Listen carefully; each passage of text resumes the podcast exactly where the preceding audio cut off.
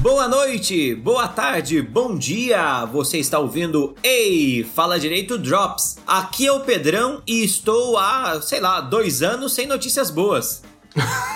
Ah, não!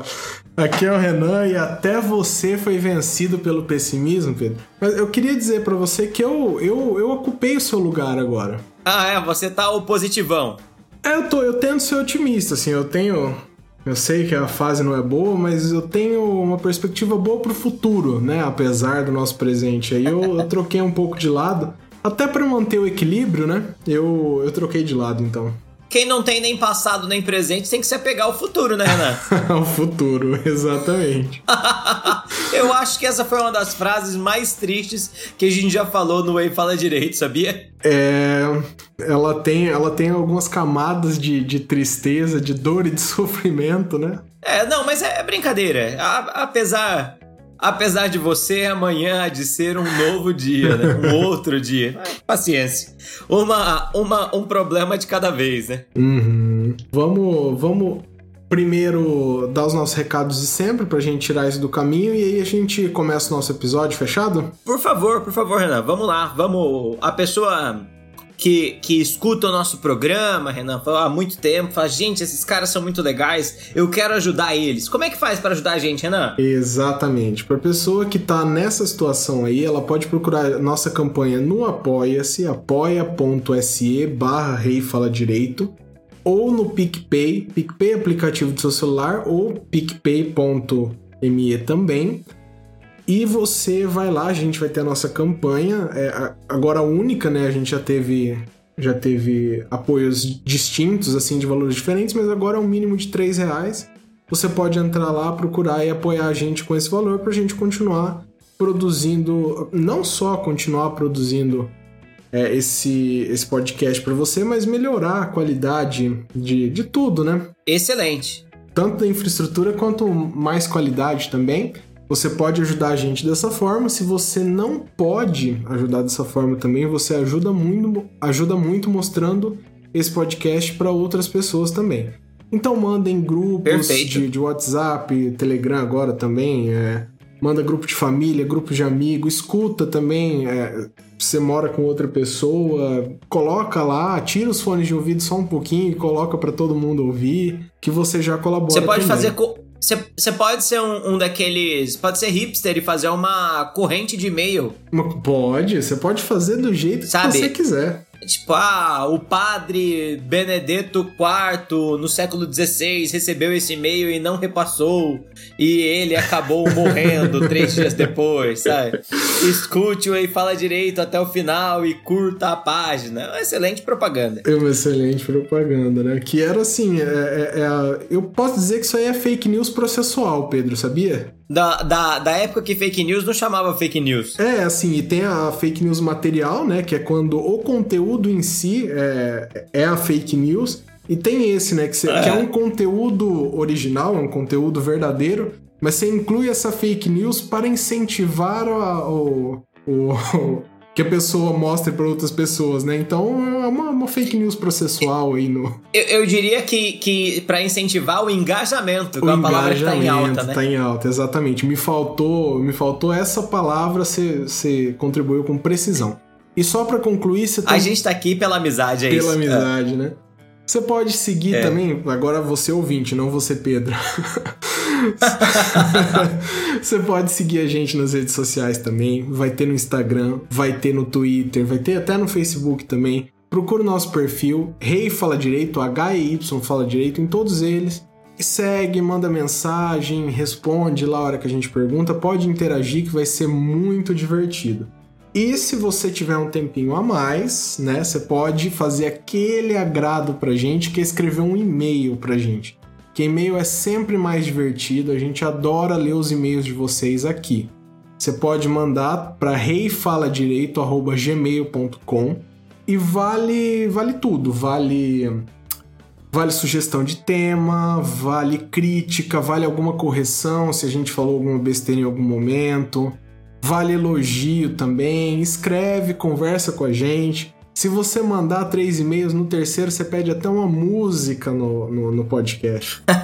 Então... Só que tem que lembrar que é o terceiro e-mail, que o nosso centro de coletação de dados não é tão eficiente, né? É, assim, por favor, no seu terceiro e-mail, lembre, né?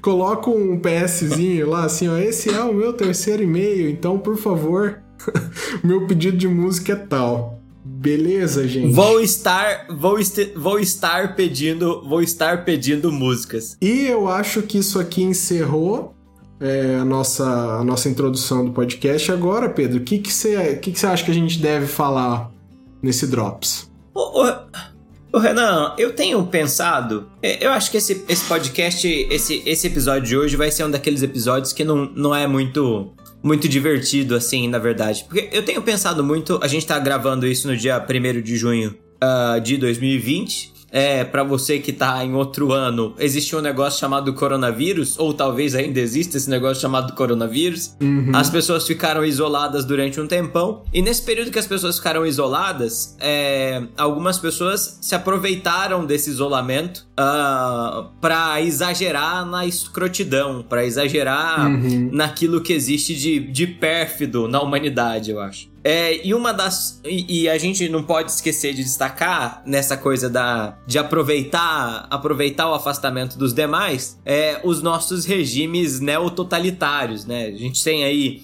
é, na Hungria o presidente se aproveitando do Congresso, né, do, do, do coronavírus para aprovar uma lei de exceção na qual ele tem todo o poder.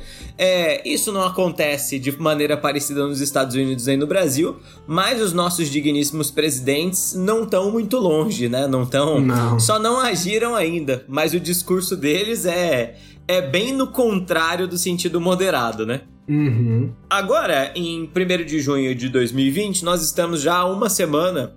vendo movimentações dos Estados Unidos, principalmente, é, que acabou tendo repercussão no resto da América toda, porque a América, os Estados Unidos é uma espécie de, de farol da América, né? E o, e o Brasil está imerso nesse contexto, é, porque na semana passada a gente teve um policial que, abusando é, da autoridade e do, da certeza de impunidade, acabou matando Um, um cidadão negro nos Estados Unidos, que havia, né, segundo lá a história, a polícia foi chamada porque ele havia tentado pagar a, a, uma conta com cheque sem fundo, e a polícia achou de boa proporção matar o cara. Né? Eu, eu acho é, que era, na verdade, esse... notas falsas, né?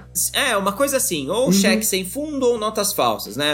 As notícias, elas, elas se confundem um pouco. Em todo caso, pífia a razão do cara ter perdido a vida. É, isso gerou nos Estados Unidos uma onda de protestos que se espalha uh, pelo restante da América, né? É, é, e aí é muito curioso esse momento que a gente tá vivendo, porque muitas pessoas vão olhar pra isso e vão falar assim, falar assim, olha só, mas é, o cara tava errado, e aí a polícia acabou agindo, e agora tem, as cidades estão pegando fogo. Isso é porque tem gente é, vagabunda, isso é porque são, como diz o próprio presidente Trump, ah, isso são os anarquistas se aproveitando desse momento, porque o cidadão de verdade não age dessa maneira. Antes de mais nada, tá aí a, a nossa, nosso primeiro ponto, que é uma falácia, essa coisa do cidadão de verdade. Eu classificar o cidadão de um lado ou do outro, o cidadão é aquele que tá no Estado, pronto, acabou. E, e não tem um cidadão de verdade ou um cidadão de mentira, né? Uhum. É, mas não é nem isso que vem ao caso. Eu acho que uma coisa que talvez seja interessante a gente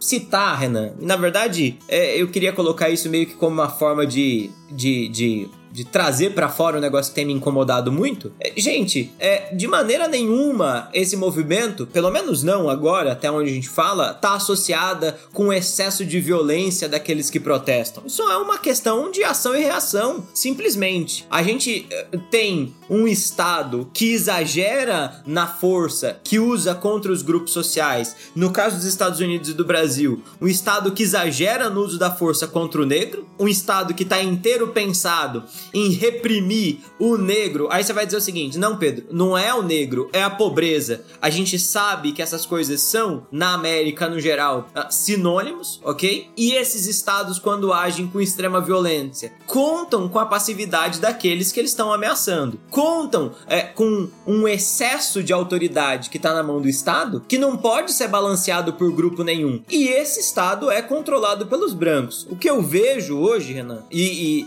e, e muito pelo contrário dos comentários mais de ah, não, mas esses movimentos são muito, muito exagerados, o que eu vejo hoje é a simples ação e reação que a gente tem em tantos outros momentos da história, sabe? E a gente não tem esses movimentos só na relação é, brancos e negros, né? Se o cara é racista ao ponto de não entender que o negro tá reagindo ao sofrimento que sempre foi imposto a ele, você pode olhar para a sociedade branca que você vai encontrar exemplos parecidos. Na França, por exemplo, é muito famoso lá no século quatorze, uma série de movimentos... Falei meio igual um francano agora, no século quatorze, uma série de movimentos é, na crise, né? Na crise do século, do século quatorze pro século quinze, são uma série de movimentos uh, no, no campo, são as chamadas jacquerris. Essas jacquerris nada mais são do que movimentos camponeses, nos quais os camponeses pegaram as suas armas de trabalho na lavoura, ancinho, é, enxada, facão, foram para os castelos dos senhores feudais e, os, e, e então os palácios episcopais, as terras da igreja, invadiram os palácios, invadiram as igrejas e mataram nobres e bispos, sabe? Por que que eles fizeram isso? Por conta do excesso de violência próprio deles? Não, muito pelo contrário. O século quatorze é marcado por uma crise genérica, inclusive eu gostaria de fazer uma comparação com o nosso tempo, a crise também é gigantesca. Essa população do campo, uma população que sempre sofreu os abusos e os mandos dos senhores feudais. Na Idade Média, um senhor feudal e um servo não têm o mesmo direito, até mesmo porque o direito os distingue de base, e não é como no nosso caso, que é uma distinção É, floreada, né, fingida, de que todas as pessoas são iguais perante a lei. Lá a lei era realmente diferente de um grupo para o outro, e essas pessoas, é, tendo essa carga que tem sobre elas, simplesmente descontam a sua carga sobre aqueles que consideram os inimigos. E os inimigos são, nesse período, não o inimigo que tem um rosto, mas o inimigo é todo aquele que tem algo que eu não tenho. O inimigo é todo aquele que usufrui de alguma coisa que eu não usufruo.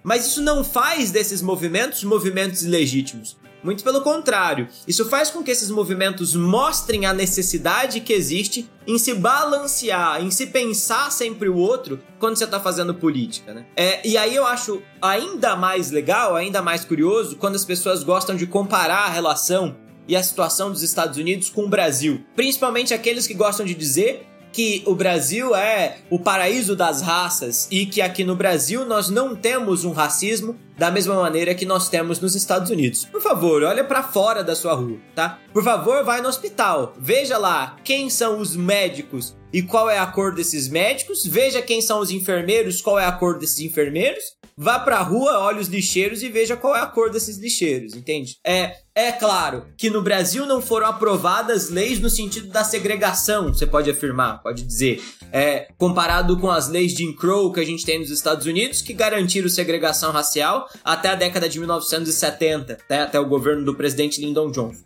De fato, a gente não teve nenhuma legislação nesse sentido, mas isso faz parte da maneira brasileira de encarar os seus problemas, que é sempre evitar que os problemas apareçam, né? Durante todo o período uh, de, de escravidão no Brasil, você sabe quantas leis sobre escravidão foi redigida no Brasil, Renan? Eu deveria saber, mas eu não sei, Pedro. Uma lei. E sabe qual lei foi essa sobre escravidão? Áurea? A Lei Áurea, tá? É lógico, você pode contar, ah, não, a gente tem as leis anteriores, leis sexagenários, tem as leis para os ingleses verem desde mil novecentos e trinta e cinco, perfeito. É, tá, vamos considerar essas leis. Mas o negócio da escravidão no mundo latino, principalmente o negócio da escravidão no mundo brasileiro, ele estava muito mais associado à prática, ok? Do que à legislação. De modo que se você for ao mundo das leis de fato, você vai ver muito, pouquíssimo, aliás, verdade, pouquíssimo é melhor, pouquíssimo é, de legislações que estão associadas à situação da escravidão. Acabada a escravidão no Brasil, você vai pensar, ah, então maravilhoso, agora existe a liberdade. E aí a pergunta que fica no momento exato do fim da escravidão é: liberdade para quê? Não que se pensasse que a liberdade não fosse algo útil, muito pelo contrário, né? É, a liberdade é aquilo que todo mundo sente, mas ninguém sabe definir, né? É, mas o que vai acontecer no Brasil é um silêncio completo, por parte do Império primeiro, depois por parte da República. Tanto silêncio, mas tanto silêncio, que a gente vai ter uma ideia incrível do nosso queridíssimo Rui Barbosa, a, a águia de Aia, né? Esse gênio que decide simplesmente queimar todos os registros de escravidão Uh, do Brasil, para dizer que é para que no futuro as pessoas não se apeguem aos seus vínculos de escravos e sim de pessoas livres. É uma grande bobagem, um grande medo do Estado ter que arcar uh, com as indenizações para os homens escravizados. Aquele que é escravizado não escolhe a escravidão. Aquele que é escravizado é escravizado contra a sua própria vontade. No período da discussão em relação à abolição do Brasil, muitos políticos cogitaram a indenização antes da abolição, afinal de contas, aqueles homens trabalhavam, nada mais justo que eles recebessem salário, e aí o argumento foi, isso vai quebrar os senhores fazendeiros, isso vai quebrar o Estado brasileiro, e aí a discussão posterior passou a ser a discussão por uma reforma agrária. Por que não distribuir terras? E dessa maneira, distribuindo terras no Brasil, você garantiria que esses homens, os escravos, sempre trabalharam, escravizados, perdão, sempre trabalharam na lavoura, você poderia garantir que esses homens se transformassem mais uma vez em mão de obra uh, ativa, em um grupo que está economicamente ativo. Mas o Brasil Império, assim como o Brasil República, assim como a República do Café com Leite, terra estava diretamente associada com poder. E como é que você divide terra? Se fragmentar a terra significa fragmentar o próprio poder. É, é por conta disso que nem no momento da abolição, nem no posterior à abolição no Brasil, a gente teve de forma alguma uma ideia de reparação àquelas famílias de escravizados ou aqueles homens que foram escravizados. À medida que o tempo passa, essa população se transforma cada vez mais e mais marginal dentro da sociedade, que se constrói tanto nos Estados Unidos quanto no Brasil para brancos, de brancos, contando com brancos. É, é muito curioso, nesse momento que a gente vive agora, É essa separação, é, porque eu acho que quem faz a separação acaba não observando o quanto a separação é ruim uh, para a própria vida. É, e eu falo de separação aqui, eu acho que eu tô meio que num rampage de fala aqui, a gente tá tô há dez minutos falando sem parar, é, porque eu quero chegar num ponto com essa ideia de separação. Os movimentos que a gente tem agora opondo é, brancos e negros, tá? Os dessa semana, os da semana passada, os de dois anos atrás nos Estados Unidos, os de cinquenta anos atrás nos Estados Unidos, eles são fruto de uma política de Estado que é completamente imbecil, de uma forma de organização da política que é completamente imbecil. É a ideia de organizar a política pensando em grupos. É a ideia de pensar a democracia e a república pensando em interesses que são exclusivos a esses determinados grupos. República e democracia, pelo menos no seu sentido contemporâneo, não devem, de maneira nenhuma, ser pautado na vontade de grupos determinados. Mais do que isso, a política e a república não deve ser associada à minha vontade em comparação com a sua vontade. Não deve ser feita em relação à vontade de um grupo determinada em relação a outro grupo. Afinal de contas, né, a república seria a ideia do bem comum, né? E quando a gente tem presidentes que agem como o nosso presidente da república age, que agem como o presidente Donald Trump age, a gente tem, na verdade, um aprofundamento dessas diferenças. E com esse aprofundamento das diferenças, a gente só consegue ter cada vez mais ódio e ódio, guerra e guerra. É, a ideia desses conflitos abertos, eu acho, ou eu pelo menos penso, que tem uma função gigantesca, que é descarcerar, de mostrar para as outras pessoas o quanto essas pessoas estão sendo colocadas de lado. E todos os abusos policiais que a gente vê na televisão, sendo cometidos tanto no Brasil quanto sendo cometidos nos Estados Unidos, são só reflexo dessa organização de Estado, que é extremamente cega para os problemas que tem de verdade, né? Nos Estados Unidos, quando você tem um policial erguendo um cacetete, quem tá embaixo do cacetete é invariavelmente um negro. No Brasil, quando você tem um policial erguendo um cacetete, invariavelmente quem tá erguendo esse cacetete, às vezes é um negro, e ele tá batendo esse cacetete sobre outro negro também, né? É, eu, particularmente, Renan, hum. é, queria falar dessas coisas, sabe? Tipo, eu não sei, queria que você comentasse. Eu não tenho o que comentar, Pedro. Esse é, é...